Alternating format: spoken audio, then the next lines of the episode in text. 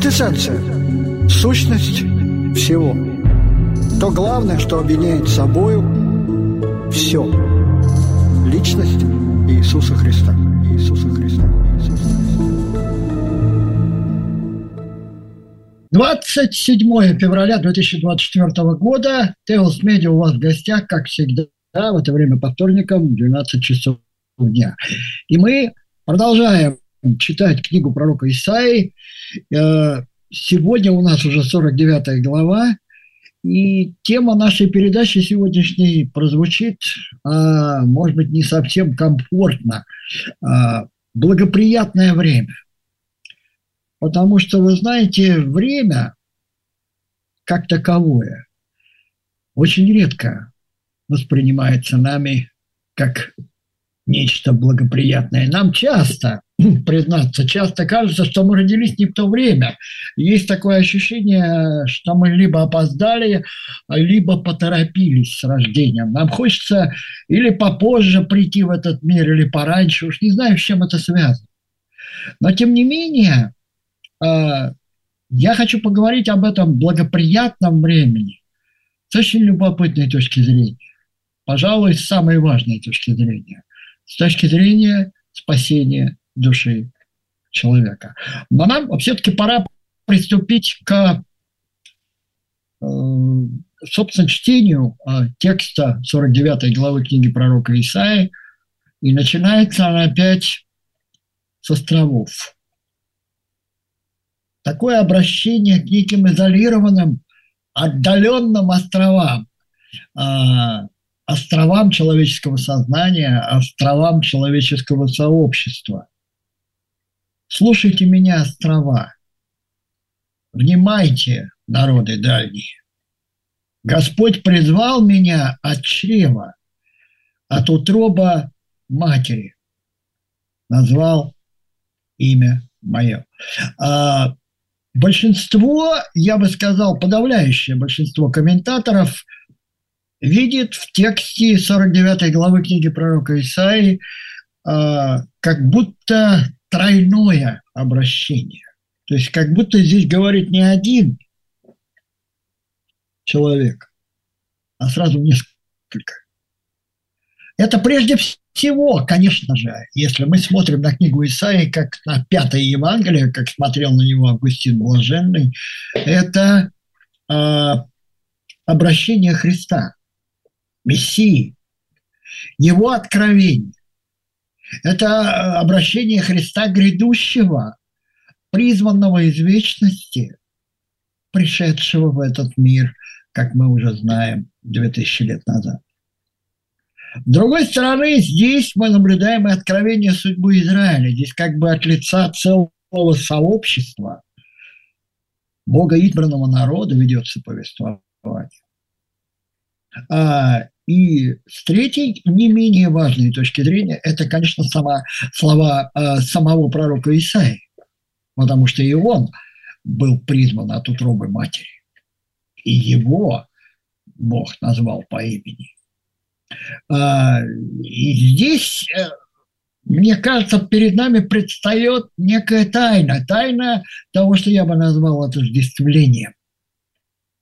Личным, глубоким отождествлением с личностью Иисуса Христа.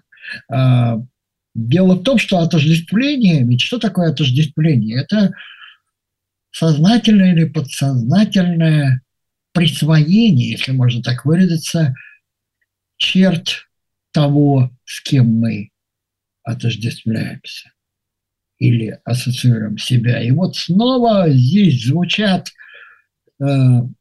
эти образы, образы знакомые нам из чтения прошлых глав. Читая сорок первую главу книги пророка Исаии, мы говорили уже об этих островах. Мы цитировали при этом Джона Донна, да, что мы все, будучи островами, все-таки являемся частью одного материка. И вот,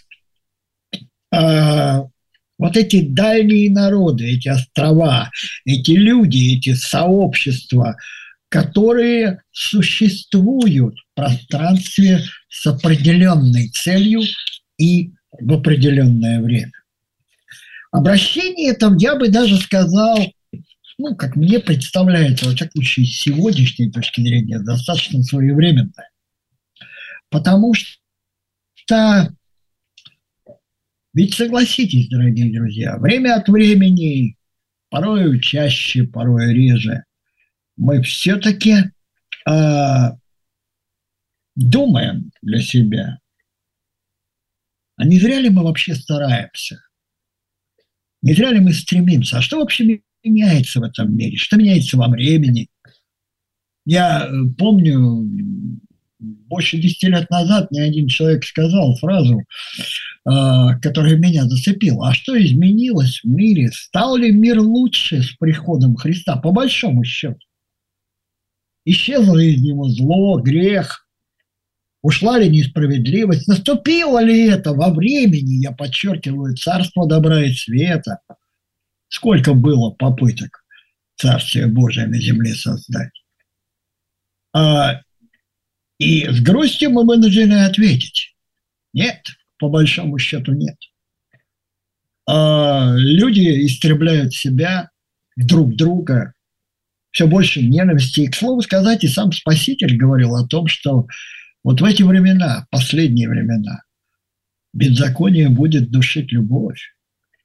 И люди будут друг друга ненавидеть, убивать. Будет а, преобладать отчуждение между людьми.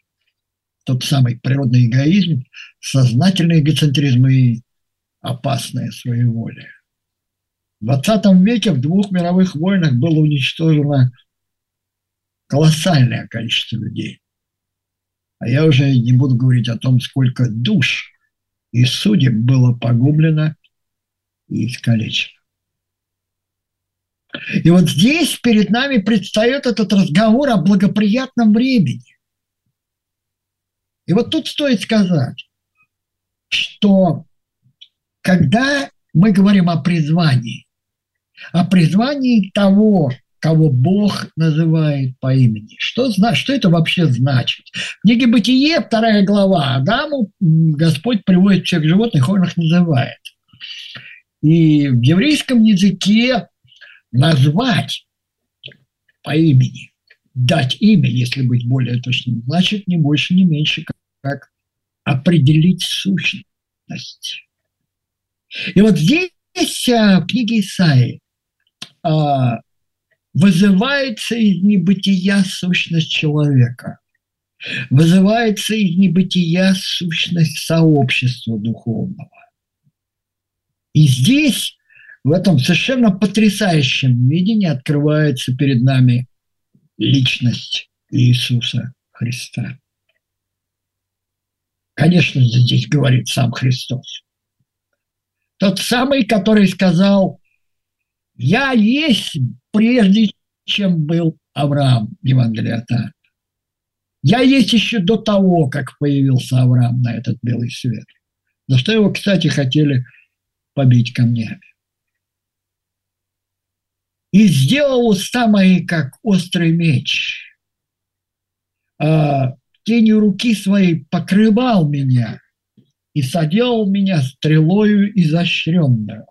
В колчане своем хранил меня». Здесь снова я хочу заметить вот эту параллельность обращений. Потому что, конечно же, и Израиль в каком-то смысле должен был быть мечом в руке Господа и стрелой его колчане. И вот этот образ, образ меча, который в руке, и образ стрелы, которая в колчане, говорит о чем?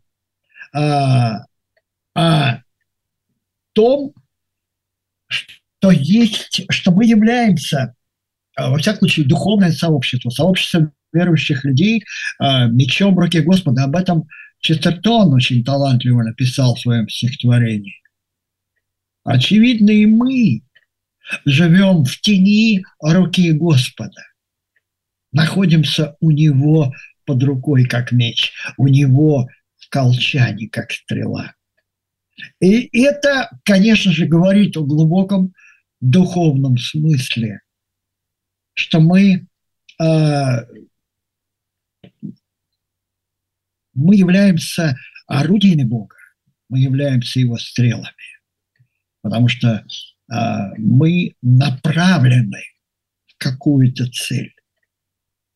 Из уст Христа, давайте вспомним, э, исходит обоюдоострый меч, об этом свидетельствует Иоанн э, в том видении, которое, в котором предстал перед ним Господь э, на острове Патмос. В книге Откровения, первая глава, шестнадцатый стих. Меч, исполняющий волю Бога, стрела, достигающая его целью. И, конечно, это относится прежде всего к Христу, но, конечно же, это относится и к пророку Исаии, и к народу Израиля, потому что этот народ выполнил все-таки свою миссию, дал всему миру Спасителя. Вот этот удивительный, совершенно потрясающий в своей глобальности, в своей уникальности план, в котором от одного человека, Авраама, Бог произвел целый народ. И от этого народа дал всему миру Спасителя. Вот такой обоюдоострый меч и вот такая стрела. И вот что же говорит Бог Христу, что же говорит Бог Израиля, что же говорит Бог Исаия. И в каком-то смысле и к нам с вами это имеет отношение. «Ты раб мой, Израиль, в тебе я прославлюсь». И вот любопытен здесь э, человеческий отклик на это призвание. Здесь мы, мы слышим голос человека, голос Исаии, того самого Исаии, автора пятого Евангелия. И я сказал, ответ, напрасно я трудился, э, и ни за что и ни на что вообще истощал душу свою, но мое право у Господа, и правда, и награда моя у Него. И вот здесь я хочу вернуться к тому, с чего мы начинали. Мы можем, мы можем до какой-то степени, я еще раз повторю это слово, отождествиться пророком Исаии. А не зря ли вообще все это? А вдруг мы вообще мы могли бы заниматься чем-то другим, я не знаю, жить в свое удовольствие, особенно не переживать по поводу вечности, бессмертия души и тому подобное. И вот здесь мы э, говорим о сознании, которое замкнутое. Это человеческое сознание, сознание, отчужденное от источника своего личного бытия, от Бога. Сознание, существующее во времени и, к сожалению, на времени сосредотачивающим свое понимание смысла и пользы служению Бога. И вот это обращение, на мой взгляд, оно вот эту замкнутость размыкает. Оно прорывает вот эту блокаду э, и, и в каком-то смысле облегчает то бремя самости, о котором мы не так давно говорили. И Исайя, и Израиль могут сказать о себе, что они меч в руке Господа, что они стрела его колчан. И здесь вот очень важная вещь, которая, на мой взгляд, принципиально важна. Меч не может судить о том, что делает рука, в которой он находится. Так же, как стрела вряд ли осмелится спорить с тем, кто посылает ее в цель. И вот здесь Исайя бесконечно прав, потому что он утверждает, что да, душевные свои силы я часто трачу напрасно, переживая, волнуясь, отчаиваясь или сомневаясь, но все-таки моя награда у Господа, который знает, ради какой цели, ради какого смысла я ему служу. Человек, в отличие от неодушевленной стрелы и, и безразличного ко всему меча, ему все равно, какая рука его берет, да? Человек, в отличие от них, свободен.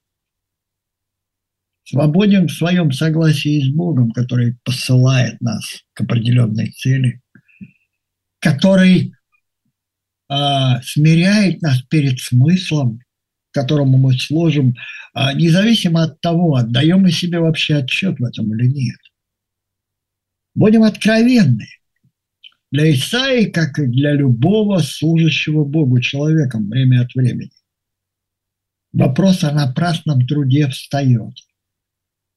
У этого человека, которого по преданию иудейскому перепилили деревянной пилой прямо во дворе храма, были основания временные для беспокойства, для сомнения, для тревоги.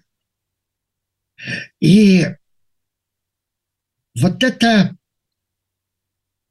кажущаяся напрасность, она, конечно, может угнетать нас время от времени.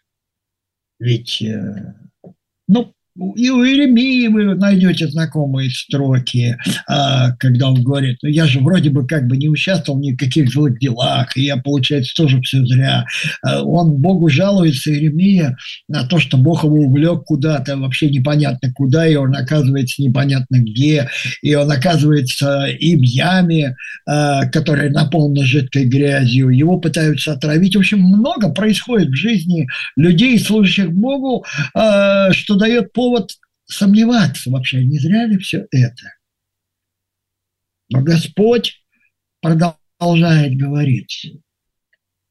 Он продолжает говорить к нашему сердцу, и мы видим, мы видим, что вот эта внутренняя сила в пророке неожиданно обретает какой-то невероятный, невероятно яркий оттенок.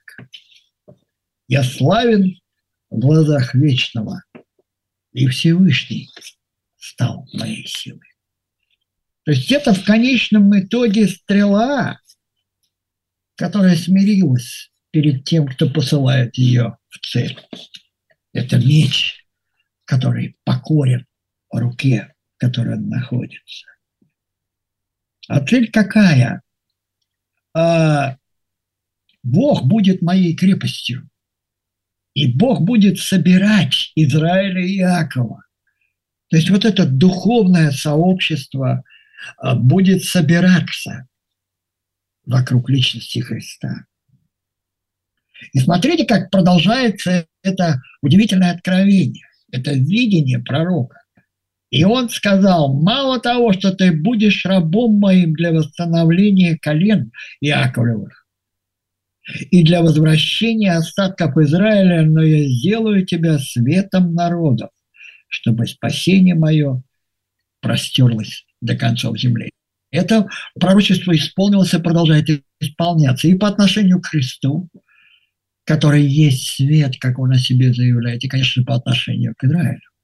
Потому что Израиль стал этим светом. Именно Израиль стал э, источником для всех монотеистических религий. Именно благодаря Израилю распространилась вера в то, что Бог один, а не их много. Вот это многобожие языческое, оно было преодолено благодаря тому свету, проводником которого стал избранный Богом израильский народ. И причем интересно, что, ну, мы должны, должны об этом сказать с исторической точки зрения. Иудеи были народом презираемым. Помните э, историю Иосифа? Он даже ел отдельно. Египтяне не ели с иудеями, они считали их противными. Э, во всех народах, куда были рассеяны иудеи, они были гонимы, презираемы э, и унижаемы. Во времена Римской империи это что-то было такое жалкое, ненужное никому. И тем не менее, и тем не менее, сам Бог свидетельствует, что именно этот народ будет мечом в его руке, именно этот народ будет стрелой в его колчане. И вот о чем я хочу сказать, так сказать, делая своего рода промежуточный вывод. Дело не в том, как нас судит время. Дело вообще не в этом. Такими время встретим мы, каким, какими нас оно настигнет. Да, так сказал Шекспир. И он прав. И, и вспомните «Властелин колец», где Гендальф говорит Фроду: дело не в том, какое время нас выбрало, а дело в том, что мы выбираем и как мы выбираем в том времени, которое выбрало нас. И вот тут немножечко стоит сказать о вообще природе самого понятия «время». Используются в греческом языке, во всяком случае, два слова. Одно нам вполне знакомо, слово «хронос». Мы все знаем, что такое хронология, да? Хронос – это время как некая количественная оценка того, что происходит, что-то линейное. Часы, дни, минуты, дни, месяцы, годы, века, тысячелетия – это все хронос. Но есть другое греческое слово «кайрос», которое тоже переводится как «время» и описывает время как некую возможность. И вот здесь мы подходим к этому главному, пожалуй, стержневому отрывку сорок девятой главы книги пророка Исаии. «Так говорит Господь: во время благоприятное я услышал тебя, и в день спасения помог тебе, и я буду охранять тебя и сделаю тебя заветом народа, чтобы восстановить землю, чтобы возвратить наследникам наследие опустошенное». Вот восьмой стих сорок девятой главы книги пророка Исаии позже будет цитировать апостол Павел, но будет цитировать его совершенно в другом контексте, обращаясь к Коринфской церкви в своем втором послании, в шестой главе, во втором стихе. И именно этот отрывок он цитирует в контексте личного спасения, спасения того самого личного бытия, качество которого определяет все. Время, время, благоприятное время, приемлемое время, как говорят некоторые переводы. И вот тут стоит вспомнить царя Соломона, или, говоря другими словами, Экклезиаста. Его знаменитой третьей главе его книги «Экклезиаста» мы читаем вот э, эти великие слова, на самом деле: всему свое время. Всему свое время. Время обниматься, время уклоняться от объятий, время разрушать, время строить, время искать, время терять, время находить. В общем, всему свое время. Вот одиннадцатый стих третьей главы книги пророка Экклезиаста свидетельствует нам: всему свое время. Да. Все соделал Господь хорошим в свое время и вложил мир в сердце человека. Вот здесь перевод синодальный нас может немножко сбить с толку, потому что в еврейском тексте стоит слово, которое переводится вообще, строго говоря, как «вечность». Все сделал прекрасным Бог в свое время и вложил вечность в сердце человека. Вот почему благоприятное время – это время не только угодное Богу, но и подходящее для разумного и добровольного согласия с Богом. В этом смысле стоит сказать, что время прихода Христа в наш мир, на нашу грешную землю, было в высшей степени благоприятным. В послании Галатам апостол Павел свидетельствует, что э, его приход осуществился в полноте времен. Это полнота времени наступила. Это абсолютное соответствие э, способностей, возможностей. То есть лучшего времени просто не было для прихода Христа. полнота и полноценность времени. Она должна быть связана, конечно же, с той вечностью, которая вложена в сердце человека. Иначе время нас или обманет, иначе мы будем все время казаться себе либо опоздавшими, либо слишком поторопившимися. Время, которое выбрало нас, и Христос, в которого мы веруем, здесь мы обретаем вот эту крепость и уверенность. Уверенность в том, что награда наша у Бога. Уверенность в том, что даже когда меч э, чувствует себя не очень хорошо, а стрела даже не знает, куда она летит, мы верим, что тот, кто держит этот меч в руке, и тот, кто посылает эту стрелу в цель, воздаст человеку, исполняющему замысел Бога, Бога вечного, Бога всемогущего, Бога, величие которого озаряет сердца людей в Иисусе Христе, Бога, в тени всемогущества которого мы существуем во времени. Вот так говорит автор девяностого псалма, да? Озаренный величием Бога, я живу в тени Его всемогущества. Если переводить это на более современный язык, Псалом девяностый, первый стих. Вот здесь я хочу, перед тем, как мы уйдем на паузу, прочитать вам одно из самых моих любимых стихотворений Честертона, которое я сам перевел. Оно называется «Богу земли и алтаря». «О Бог земли и неба, склонись над алтарем, слепые за слепыми бредут в погибель днем. Им души рассекают мечи коварных слов, а стены золотые хранят тревогу снов.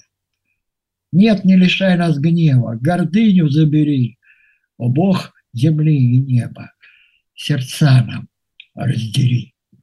Пустой науки страха, во лжи речей и книг, продажной стала честность, обман украсил лик, веселье неуютно, жесток коварный ум. Скорее разбуди нас, избавь от подлых дум. Невидимую верой сердца воспламени, свяжи своей волю, спаси и сохрани. Ты яркую звездою сияешь вдалеке, влеки нас за тобою, мы меч в твоей руке». Вот такие пронзительные стихи, которые в оригинале звучат еще более страстно и пламенно. Христос пришел, пришел в этот мир, Он пришел в нашу жизнь.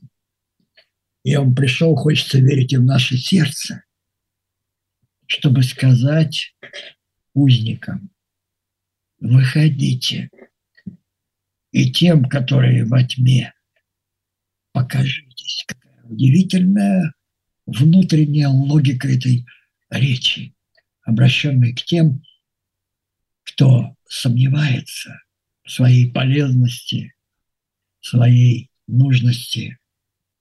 Выходите, скованные внешними обстоятельствами люди. Выходите на простор личного бытия. Вы свободны. Выходите на свет из тьмы, из тьмы вашего духовного невежества. Выходите, потому что человеческая сущность без Христа скована, угнетена и омрачена во времени. Для нас время наступило уйти на небольшую паузу. Пожалуйста, оставайтесь с нами. Буквально через пару минут я вернусь в эфир, просто немножко переведу дыхание.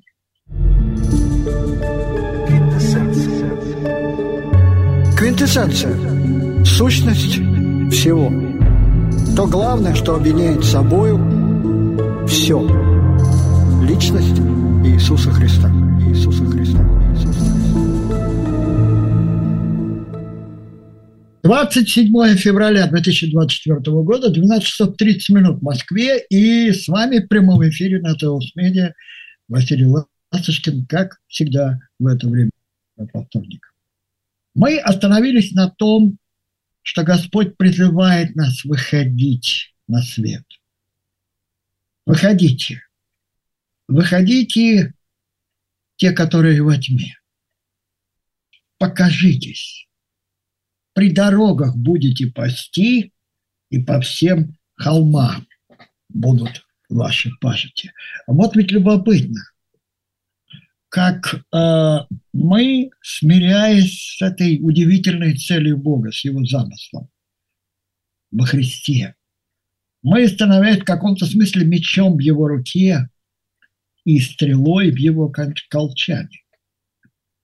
Мы приходим к этому бытию личному, которому удовлетворена самая главная жажда – жажда смысла. Смысла до конца непостижимого, но смысла нами обретаемого. Самое главное, вот это жажда человека, жажда смысла, жажда цели. Теперь в стреле уже не надо сомневаться, а туда, она, туда ли она летит. И мечу а, бороться с сомнениями по поводу того, а в той ли он руке находится. И посмотрите, как уравнивается этот путь. Путь сердца к смыслу. Путь ума к вечной пользе. Горы на пути Израиля э, устранятся. Дороги будут подняты.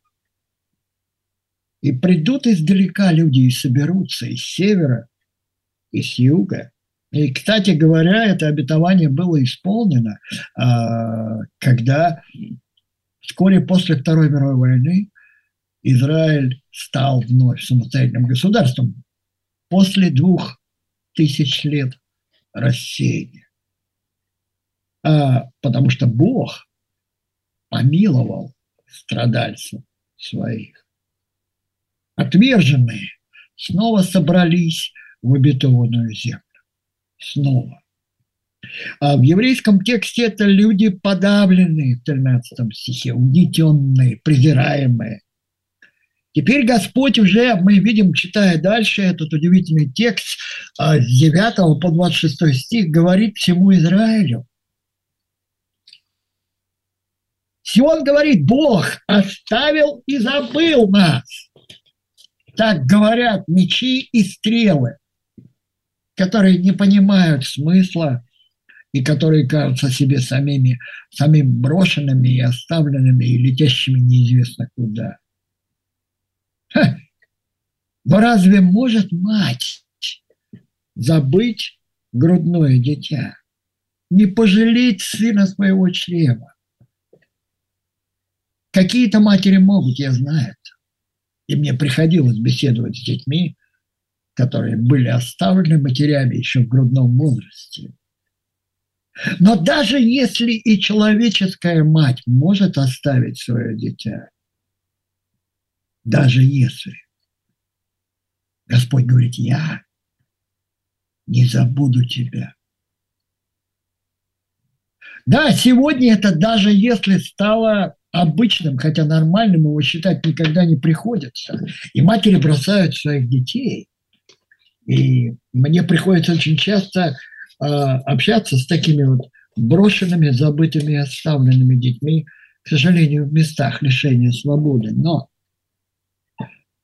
здесь Бог говорит удивительные слова. «Я начертал тебя на дланях моих. Стены твои всегда предо мной». Вы знаете, здесь э, текст такой удивительный. Он многогранный. Вот в греческом переводе Ветхого Завета, который называется Септуагинтой, в словах присутствует какая-то совершенно уникальная, я бы сказал, нежность. И я позволил себе так расширить этот перевод, как бы своими словами выразить. Вот как это звучит в моем понимании, как мне кажется. Тебя я изобразил на своих ладонях, так что вижу сквозь стены, которые нас разделяют. Мы еще а, увидим, прочитаем ближе к концу пророка Исаии, как мы а, будто медведи ревем и как голуби стонем, упираясь в эту стену греха, отделяющего нас от Бога. И вот Господь изобразил человека и народ свой на своих ладонях, так что Он видит сквозь стены нас разделяющие. Это те самые ладони, которые были прибиты к кресту. Слушайте, а вот после этого, после этих слов, после этого даже если, даже если земные матери бросают своих детей, даже если мы сами являемся носителями этой подлой греховной природы человеческой,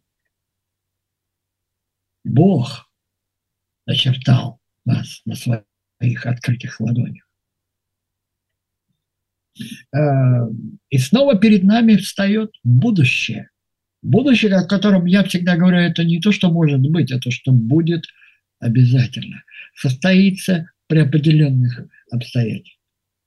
И будущее это мы можем уверенно назвать светлым. Почему? Да потому что оно не зависит от временного и никогда не будет зависеть. Посмотри вокруг! Оклянись, пусть свет этого будущего озарит твою душу, говорит пророк Исаия. Ты будешь красив, Иерусалим, когда тебя восстановят. Прекрасный город, я там был в тысяча девятьсот девяносто шестом году. Но давайте все-таки вернемся к небесному Иерусалиму, красота которого вообще недоступна человеческому пониманию, во всяком случае в том виде, в каком описывает его апостол Иоанн. И этот же город отчасти описывает и пророк Иезекииль вместе с храмом, который в этом городе. У тебя будет столько детей, столько духовных потомков, что им будет тесно. И ты будешь спрашивать, кто же этих всех детей родил? Я бездетная и бесплодная, отчаявшаяся и унывающая. Удивительно. Вообще тут стоит сказать, что пророка Исаию любил Иисус Христос. Пожалуй, его он цитировал чаще всего.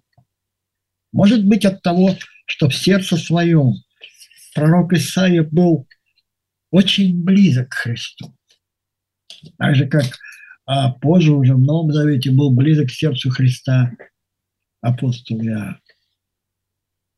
И вот эти обетования, которые позволяют нам видеть вечную перспективу своего личного бытия, они очень важны, дорогие друзья. Почему к тексту э, пророка Исаии, не только к его тексту, стоит обращаться каждый день?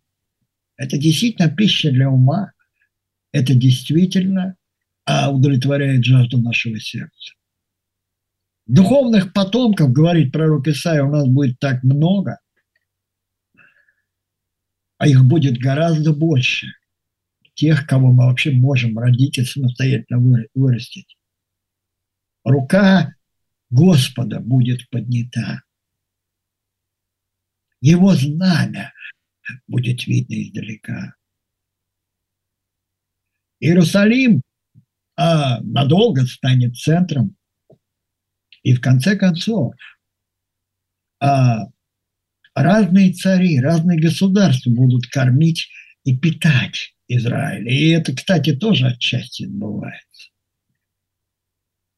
И узнаешь, что я Господь, и что надеющиеся на меня не постыдятся. И это вот для нас величайшее утешение. Нам может быть сколько угодно стыдно за себя, Нам может быть сколько угодно досадно по поводу того, что мы якобы живем не в то время, и нас выбрало не то время, что мы слишком торопимся или мы чересчур опаздываем.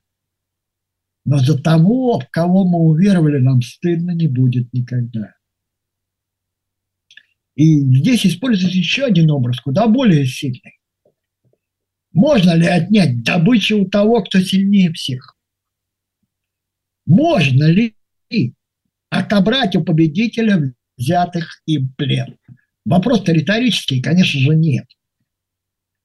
А Господь отберет нас от тех, кто сильнее нас, и спасет от тех, кто, победив, взял нас в плен. Тот, кто в нас, сильнее того, кто в мире, об этом позже напишет апостол Иоанн в четвёртой главе своего первого послания. Через несколько сотен лет апостол Иоанн об этом напишет. Притеснителей наших, тех, кто угнетает и поедает нас, Господь накормит собственной плотью. Вот ведь какая сильная фраза. Потому что Господь искупитель и спаситель для своего народа, для духовного сообщества, для всех, принявших Иисуса Христа. Он и Он тот, кто держит меч в руке. Он тот, кто посылает стрелы из своего колчана в цель. Все дело в вечном будет, которое должно, должно озарять наше временное сейчас, здесь, теперь. Тогда, тогда время становится благоприятным. Теперь, сейчас. Не потом и не вчера. Я думаю, что вот эти слова пророка Исаии взяты совершенно не случайно апостолом Иоанном, апостолом Павлом, простите, в качестве цитаты, когда он обращается к Коринфянам во втором послании в шестой главе. Для того, чтобы дух стал внутренней силой, нужно перестать считать себя центром.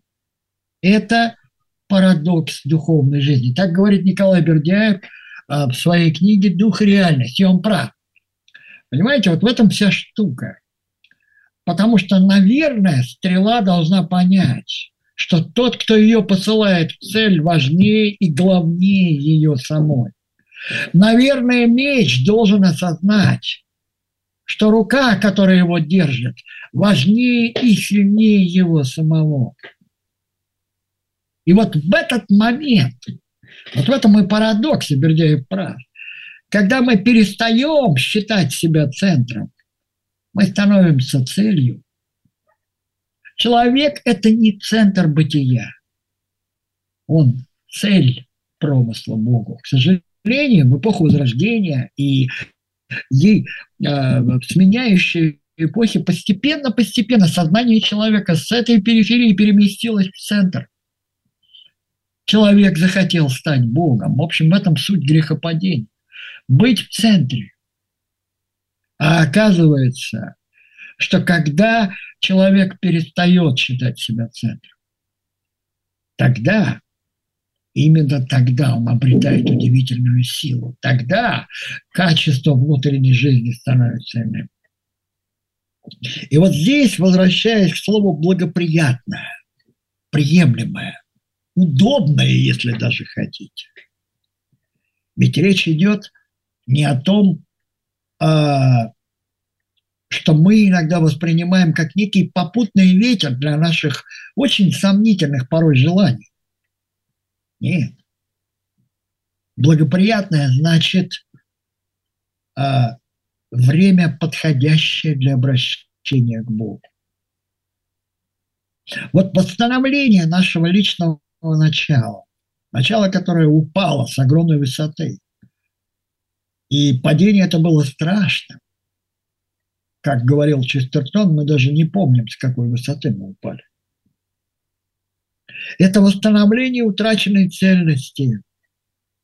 Оно осуществляется именно тогда, когда человек становится мечом в руке Бога, стрелой его колча.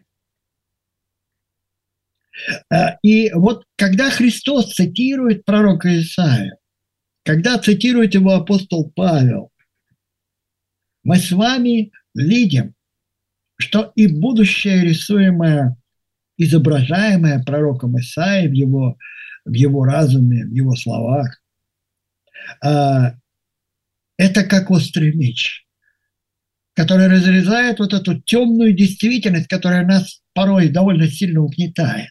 И нам кажется, что мы зря живем вообще на этом свете. На самом деле нет. Конечно, нет.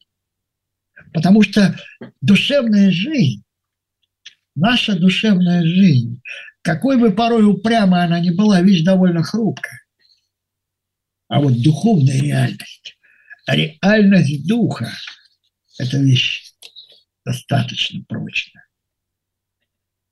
«Се, на руках моих написаны стены твоя, и предо мною лей присно». Это так Елизаветинский текст переводит фразу, о которой мы говорили а, чуть выше. Да. Бог изобразил нас на своих ладонях и видит нас сквозь стены, которые нас от Него отделяют. А жизнь вообще редко кажется нам благоприятной. Она не бывает легкой в принципе по определению существования в мире, где действуют силы греха и зла. Но теперь, сейчас, мы можем обратиться к Христу, мы можем обратиться к Богу. И в этом смысле всякое сейчас и теперь благоприятно. Мы же, как споспешники, умоляем вас, чтобы благодать Божия нечетно была принята вами, ибо сказано: во время благоприятное я услышал тебя, и в день спасения помог тебе. Вот теперь время благоприятное, вот теперь день спасения. Это слова уже апостола Павла, обращенные к Коринфянам. Человек, который делает себя центром своего бытия, он начинает эксплуатировать благодать Бога ради своего эгоцентризма, ради своего эгоизма, ради своего опасного своеволия. Его «хочу» становится центром. И стрела мнит о себе, что она сама себя может куда-то выстрелить. Это неправда. Удивительная вещь, когда мы перестаем считать себя центром. Вот тогда происходят действительно удивительные изменения. Теперь уже мы не ищем ветра попутного для наших желаний. Мы не пытаемся э, желаемое выдавать за действительное. А, знаете, как говорит, человек стреляет, как попало, а потом вокруг места, в котором попал, рисует круги, изображая мишень. Нет.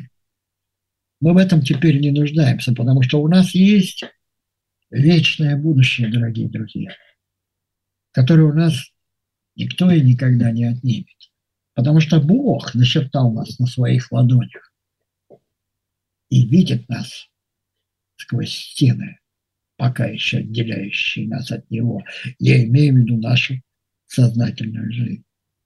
Поэтому я э, хочу пожелать нам всем, дорогие друзья, в эти дни э, понимание вот этой благоприятности времени. Оно нам ведь для чего-то дано. Вот почему посланник Ефесянам апостол Павел призывает этим временем дорожить, покупать его ради вечного смысла и духовной пользы. Мы здесь для того, чтобы кем-то стать. И мы станем кем-то обязательно, если мы позволим Богу направлять себя, если Он будет в центре нашего понимания, нашей веры, нашей надежды и нашей любви. Я прощаюсь с вами до следующего вторника. Спасибо вам за внимание. Всего доброго. До новых встреч.